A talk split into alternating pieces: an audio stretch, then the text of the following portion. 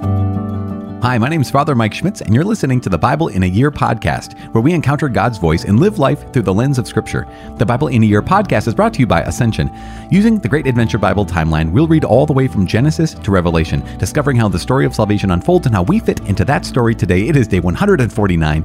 We are reading from 1 Kings chapter 7. We're also beginning today five days of the book of Ecclesiastes, one of the wisdom books. We're reading Ecclesiastes chapter 1 and chapter 2. We're also praying Psalm 5 today. As always, the Bible translation that I'm reading from is the Revised Standard Version, the Second Catholic Edition. I'm using the Great Adventure Bible from Ascension. If you want to download your own Bible in a Year reading plan, you can visit ascensionpress.com slash Bible in a Year. You can also subscribe to this podcast by clicking subscribe, and that would be wonderful. Now, quick one quick note before we begin Ecclesiastes. We're continuing with King Solomon in First Kings chapter 7. He's going to be building his own home and some other kinds of things. We're going to see some of those dimensions. Like yesterday, we followed the building, the construction of the temple, and what that looked like. Today, it's Solomon's his uh, some other buildings that he's he's building. Ecclesiastes.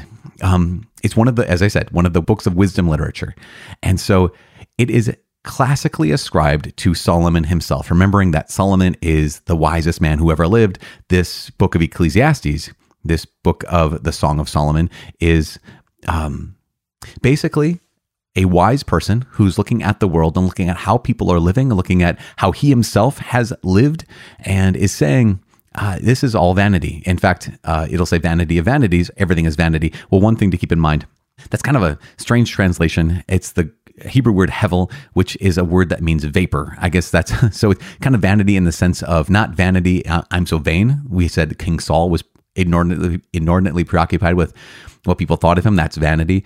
This is more along the lines of vapor, meaning uh, meaninglessness. So vanity in terms of meaninglessness, not vanity in terms of what people think of me. So just keep that in mind.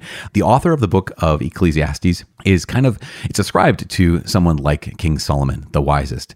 It is unknown exactly who is the author of Ecclesiastes, but that isn't necessarily important. What's important is the heart of the book of Ecclesiastes and the big question it asks, which is Isn't life, in face of all these things, all the things you can do, all the ways a person can work to make a name for themselves, all the ways a person can simply strive to maximize pleasure in their life, is it all meaningless? Is it does it amount to nothing? And so it's going to be a kind of a negative book, but it's going to be ultimately positive. And so it's I just invite you to hang with us for the next five days as we go through Ecclesiastes. As I said, it's day 149. We're reading 1 Kings chapter 7, Ecclesiastes 1 and 2, and we're praying Psalm 5. The first book of Kings, chapter 7 Solomon's house and other buildings. Solomon was building his own house 13 years, and he finished his entire house. He built the house of the forest of Lebanon. Its length was a hundred cubits, and its breadth 50 cubits and its height 30 cubits, and it was built upon three rows of cedar pillars with cedar beams upon the pillars. And it was covered with cedar above the chambers that were upon the 45 pillars, 15 in each row. There were window frames in three rows, and window opposite window in three tiers. All the doorways and windows had square frames, and window was opposite window in three tiers. And he made the hall of pillars. Its length was 50 cubits, and its breadth 30 cubits. There was a porch in front with pillars and a canopy before them. And he made the hall of the throne, where he was to pronounce judgment, even the hall of judgment. It was finished with cedar from floor to rafters. His own house, where he was to dwell, in the other court back of the hall, was of like workmanship. Solomon also made a house like this hall for Pharaoh's daughter, whom he had taken in marriage. All these were made of costly stones, hewn according to measure, sawed with saws back and front, even from the foundation to the coping, and from the court of the house of the Lord to the great court. The foundation was of costly stones, huge stones, stones of eight and ten cubits. And above were costly stones, hewn according to measurement, and cedar. The great court had three courses of hewn stone round about, and a course of cedar beams. So had the inner court of the house of the Lord, and the vestibule of the house. Works of Hiram the bronze worker. And King Solomon sent and brought Hiram from Tyre he was the son of a widow of the tribe of Naphtali, and his father was a man of Tyre, a worker in bronze. And he was full of wisdom, understanding, and skill for making any work in bronze. He came to King Solomon and did all his work. He cast two pillars of bronze, 18 cubits was the height of one pillar, and a line of 12 cubits measured its circumference. It was hollow, and its thickness was four fingers. The second pillar was the same. He also made two capitals of molten bronze to set upon the tops of the pillars. The height of the one capital was five cubits, and the height of the other capital was five cubits. Then he made two nets of checker work with wreaths of chainwork for the capitals upon the tops of the pillars, a net for the one capital and a net for the other capital. Likewise, he made pomegranates in two rows round about the one network to cover the capital that was upon the top of the pillar, and he did the same with the other capital. Now, the capitals that were upon the tops of the pillars in the vestibule were of lily work, four cubits. The capitals were upon the two pillars and also above the rounded projection which was beside the network. There were 200 pomegranates in two rows round about, and so with the other capital. He set up the pillars at the vestibule of the temple. He set up the pillar on the south and called its name Jachin, and he set up the pillar on the north and called its name Boaz. And upon the tops of the pillars was lily work. Thus the work of the pillars was finished. Then he made the molten sea. It was round, ten cubits from brim to brim, and five cubits high, and a line of thirty cubits measured its circumference. Under its brim were gourds for thirty cubits, compassing the sea round about. The gourds were in two rows, cast with it when it was cast. It stood upon twelve oxen, three facing north, three facing west, three facing south, and three facing east. The sea was set upon them, and all their posterior parts were inward. Its thickness was a handbreadth, and its brim was made like the brim of a cup, like the flower of a lily. It held two thousand baths. He also made the ten stands of bronze. Each stand was four cubits long, four cubits wide, and three cubits high. This was the construction of the stands. They had panels, and the panels were set in the frames, and on the panels that were set in the frames were lions, oxen, and cherubim. Upon the frames, both above and below the lions and oxen, there were wreaths of beveled work. Moreover, each stand had four bronze wheels and axles of bronze, and at the four corners were supports for a laver. The supports were cast, with wreaths at the side of each. Its opening was within a crown which projected upward one cubit. Its opening was round, as a pedestal is made, a cubit and a half deep. At its opening there were carvings, and its panels were square, not round. And the four wheels were underneath the panels. The axles of the wheels were of one piece with the stands, and the height of a wheel was a cubit and a half. The wheels were made like a chariot wheel. Their axles, their rims, their spokes, and their hubs were all cast. There were four supports at the four corners of each stand. The supports were of one piece with the stands. And on the top of the stand, there was a round band half a cubit high. And at the top of the stand, its stays and its panels were of one piece with it. And on the surface of its stays and on its panels, he carved cherubim, lions, and palm trees, according to the space of each, with wreaths round about. After this manner, he made the ten stands. All of them were cast alike, of the same measure, and of the same form.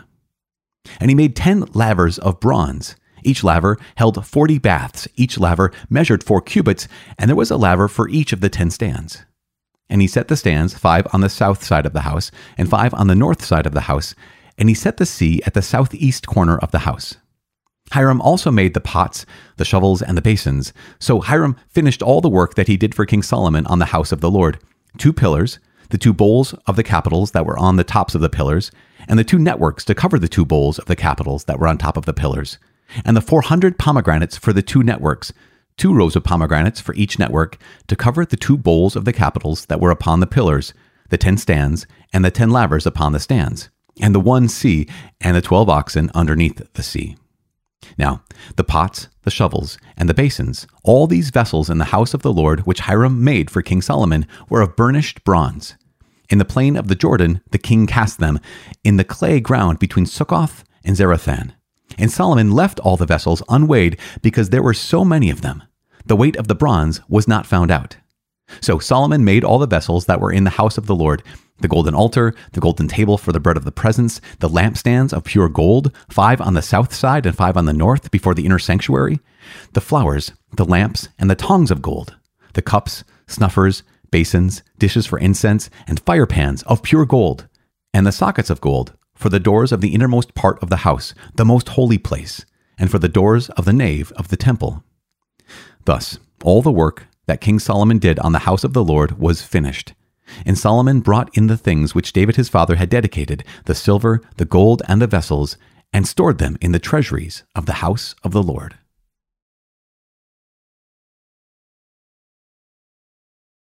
The Book of Ecclesiastes, Chapter 1 All is Vanity. The words of the preacher, the son of David, king in Jerusalem. Vanity of vanities, says the preacher. Vanity of vanities. All is vanity. What does man gain by all the toil at which he toils under the sun? A generation goes and a generation comes, but the earth remains forever. The sun rises and the sun goes down and hastens to the place where it rises. The wind blows to the south and goes round to the north, round and round goes the wind, and on its circuits the wind returns. All streams run to the sea, but the sea is not full. To the place where the streams flow, there they flow again. All things are full of weariness. A man cannot utter it. The eye is not satisfied with seeing, nor the ear filled with hearing. What has been is what will be, and what has been done is what will be done and there is nothing new under the sun. Is there a thing of which it is said, See, this is new? It has been already in the ages before us. There is no remembrance of former things, nor will there be any remembrance of later things yet to happen among those who come after. Vanity in seeking wisdom. I, the preacher, have been king over Israel in Jerusalem, and I applied my mind to seek and to search out by wisdom all that is done under heaven it is an unhappy business that God has given to the sons of men to be busy with.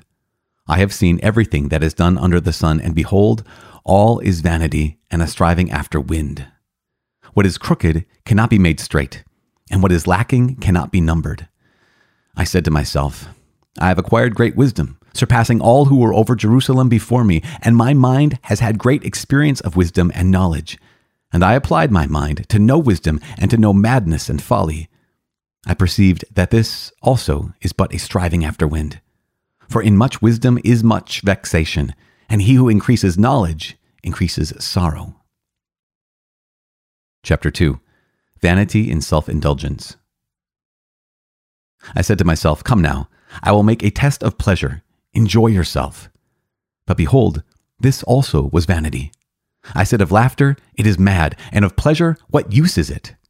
I searched with my mind how to cheer my body with wine, my mind still guiding me with wisdom, and how to lay hold on folly, till I might see what was good for the sons of men to do under heaven during the few days of their life. I made great works. I built houses and planted vineyards for myself. I made myself gardens and parks, and planted in them all kinds of fruit trees. I made myself pools from which to water the forest of growing trees. I bought male and female slaves, and had slaves who were born in my house. I had also great possessions of herds and flocks, more than any who had been before me in Jerusalem. I also gathered for myself silver and gold and the treasure of kings and provinces. I got singers, both men and women, and many concubines, man's delight. So I became great and surpassed all who were before me in Jerusalem. Also, my wisdom remained with me. And whatever my eyes desired, I did not keep from them. I kept my heart from no pleasure, for my heart found pleasure in all my toil, and this was my reward for all my toil. Then I considered all that my hands had done and the toil I had spent in doing it, and behold, all was vanity, and a striving after wind, and there was nothing to be gained under the sun. Vanity of folly and toil. So I turned to consider wisdom and madness and folly, for what can the man do who comes after the king? only what he has already done. Then I saw that wisdom excels folly as light excels darkness. The wise man has his eyes in his head, but the fool walks in darkness. And yet I perceived that one fate comes to all of them. Then I said to myself, What befalls the fool will befall me also. Why then have I been so very wise? And I said to myself that this also is vanity. For of the wise man as of the fool there is no enduring remembrance seeing that in the days to come all will have been long forgotten. How the wise man dies just like the fool. So I hated life, because what is done under the sun was grievous to me, for all is vanity and a striving after wind.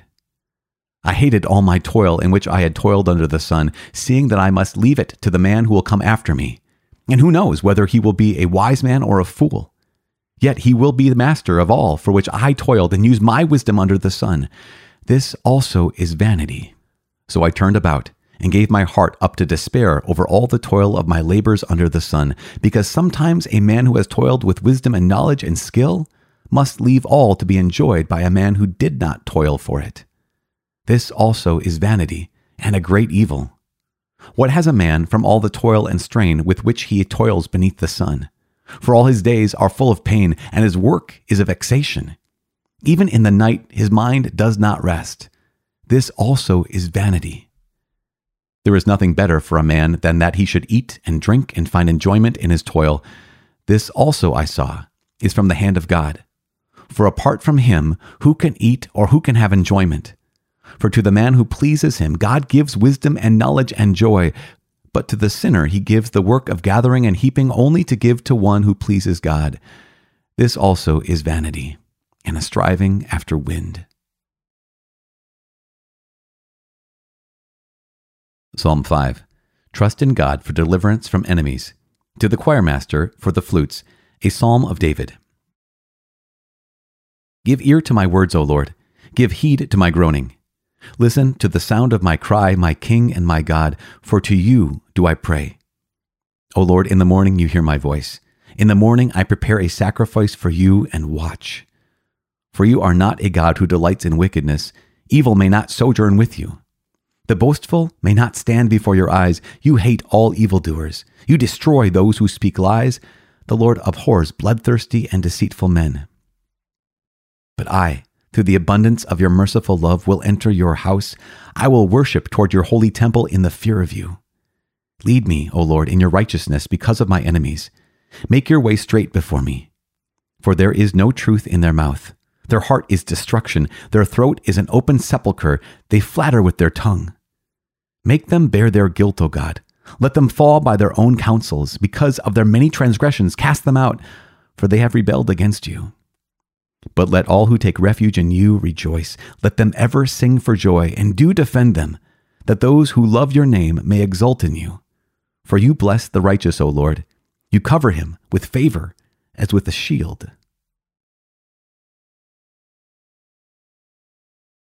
Father in heaven, we give you praise. And we thank you. And we do rise early and we pray to you and we listen to your word, whether early or midday or whatever random time of the day, Lord God. We just, we allow you to speak your word to us. Your, your word of the story of Solomon building his own home and the, temple being constructed, and the word of the Lord from Ecclesiastes, of coming face to face with the limits of human living. the limits of human life and the limits of human strength and power and wisdom and work and memory. With you, Lord God, though, righteousness and goodness and justice endures forever. With you, Lord God, our works endure forever. Without you, we can do nothing. But with you, all things are possible. Help us to do all things with you and for you and for the glory of your name. In Jesus' name we pray. In the name of the Father and of the Son and of the Holy Spirit. Amen.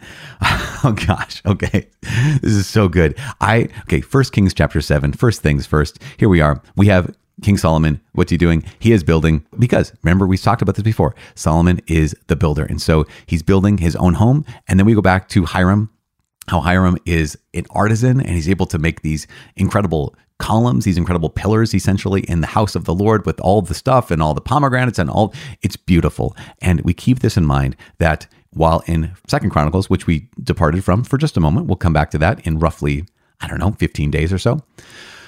We had the story of Solomon completing the temple.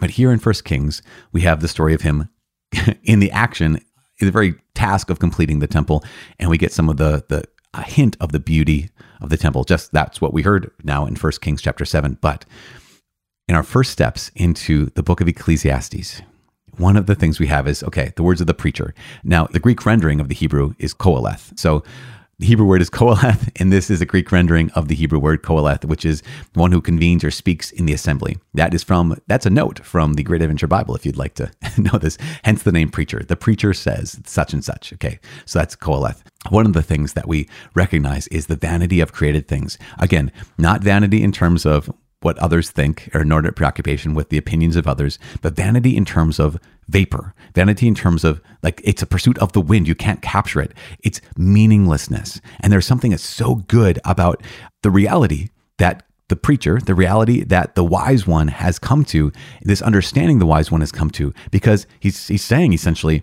okay, so here's what happens. The wind blows to the south and goes around to the north, just keeps going.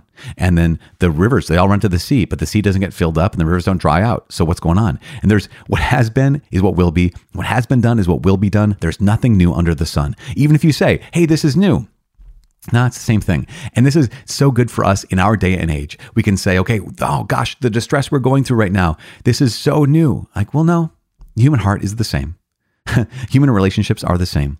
The same dilemmas that attack us, yeah, they might be attacking us in new ways. The challenges we're facing, we might be facing them with a new flavor, but they're the same the struggle to love each other, the struggle to forgive each other, the struggle to, to keep going in the midst of what is simply what feels like meaningless toil. And, and that's what Qoheleth says. That's what the preacher says. I, I am just working so hard.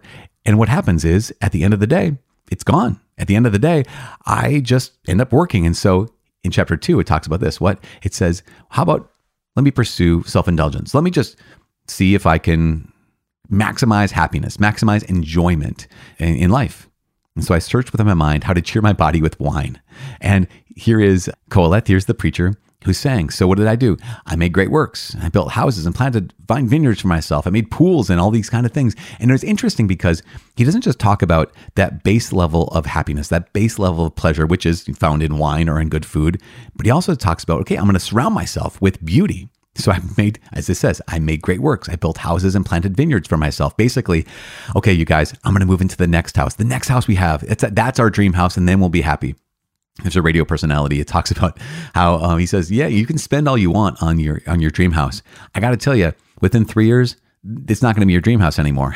and that sense of like you're just keep, you're going to continue to pursue, pursue, pursue because the human heart always wants more. And that's what he says. He says the eye keeps seeing but doesn't get filled up, and the ear keeps hearing but doesn't get filled up.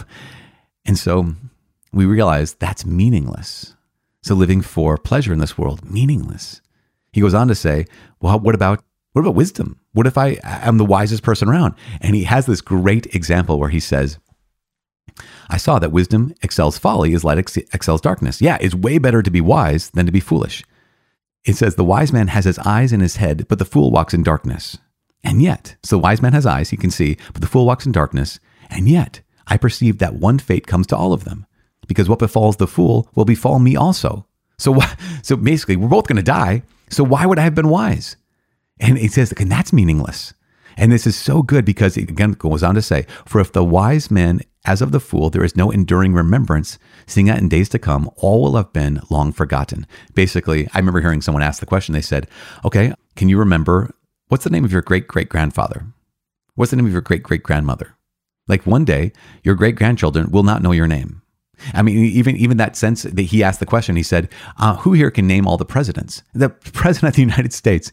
We might know the last couple, last maybe you know the last twenty, maybe you know the last thirty, but who can name all of them? Yet at one point, they were in charge of the country in which many of us who are listening to this um, live.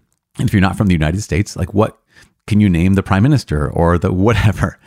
Another way to say it is we just recognize that the day will come when nobody on this planet will even remember our name. They won't remember anything about us.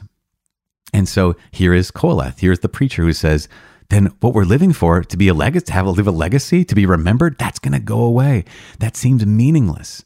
And even the last one he says here in chapter two, talks about how um, I could I could accumulate all these things and pass on a legacy to my family. I could pass on a legacy to my kids. I could work so hard and like King David did and passed it on to his son Solomon, or like Solomon did, passing on to his son Rehoboam.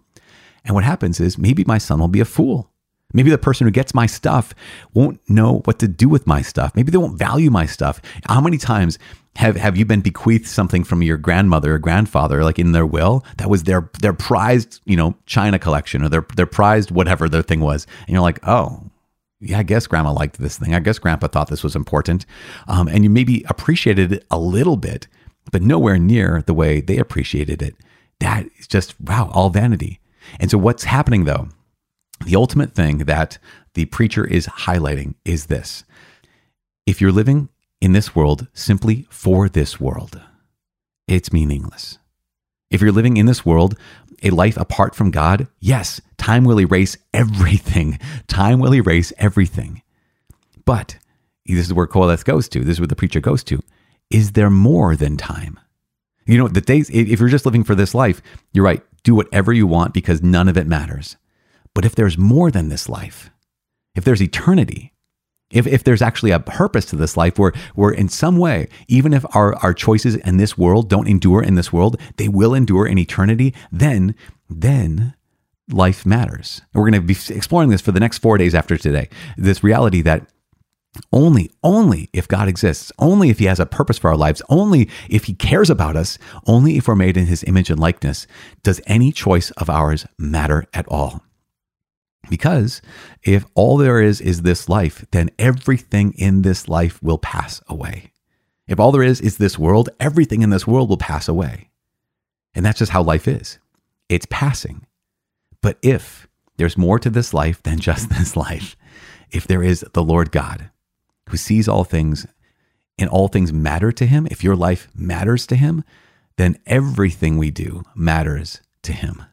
And so, in our journey here with the preacher with Qoheleth in the book of Ecclesiastes, we're going to come face to face with the question of meaning or meaninglessness.